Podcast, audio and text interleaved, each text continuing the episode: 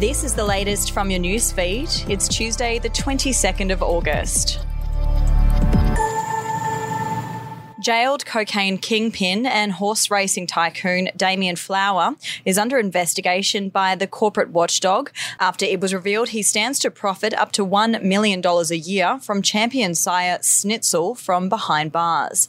Flower was arrested in 2019 for running a major cocaine smuggling operation through Sydney Airport and was last year jailed for 28 years with a non parole period of 17 years.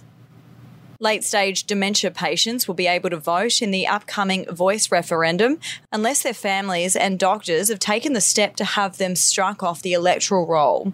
Elderly patients with limited mental capacity must vote when the Australian Electoral Commission's polling teams turns up to their aged care home if they remain on the roll in any elections.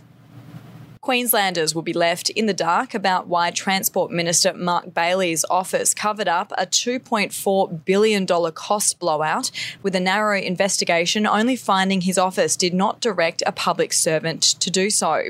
The Department of Premier and Cabinet revealed an investigation by John McKenna KC found a staffer in Mr Bailey's office had not directed any public service employee to remove a reference to the $9.5 billion cost of the state's train manufacturing program, $2.4 billion higher than forecast.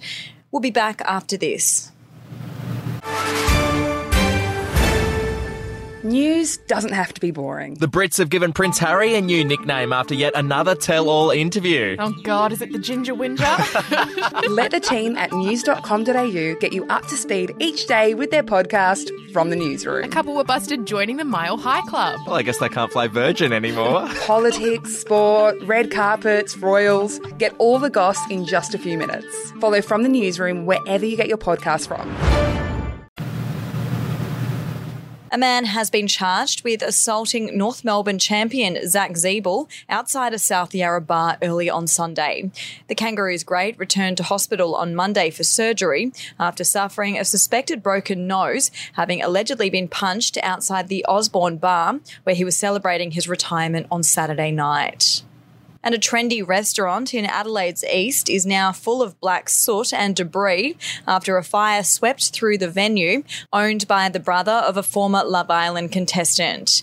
Bar 38 on Greenhill Road in Glenside has to temporarily close after the fire at about 3am on Sunday. Fire crews brought the blaze under control in about 50 minutes, but the bar could not be saved. Are you ready to get an inside look at crime from someone who has investigated some of Australia's worst crimes? It was like Aladdin's cave.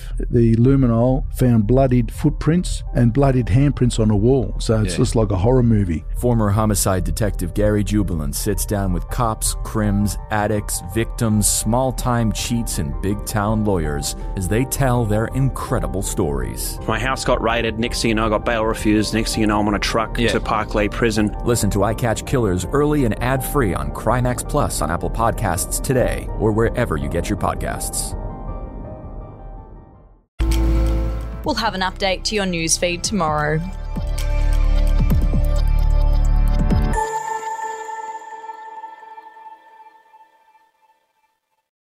Are you ready to get an inside look at crime from someone who has investigated some of Australia's worst crimes? It was like Aladdin's cave.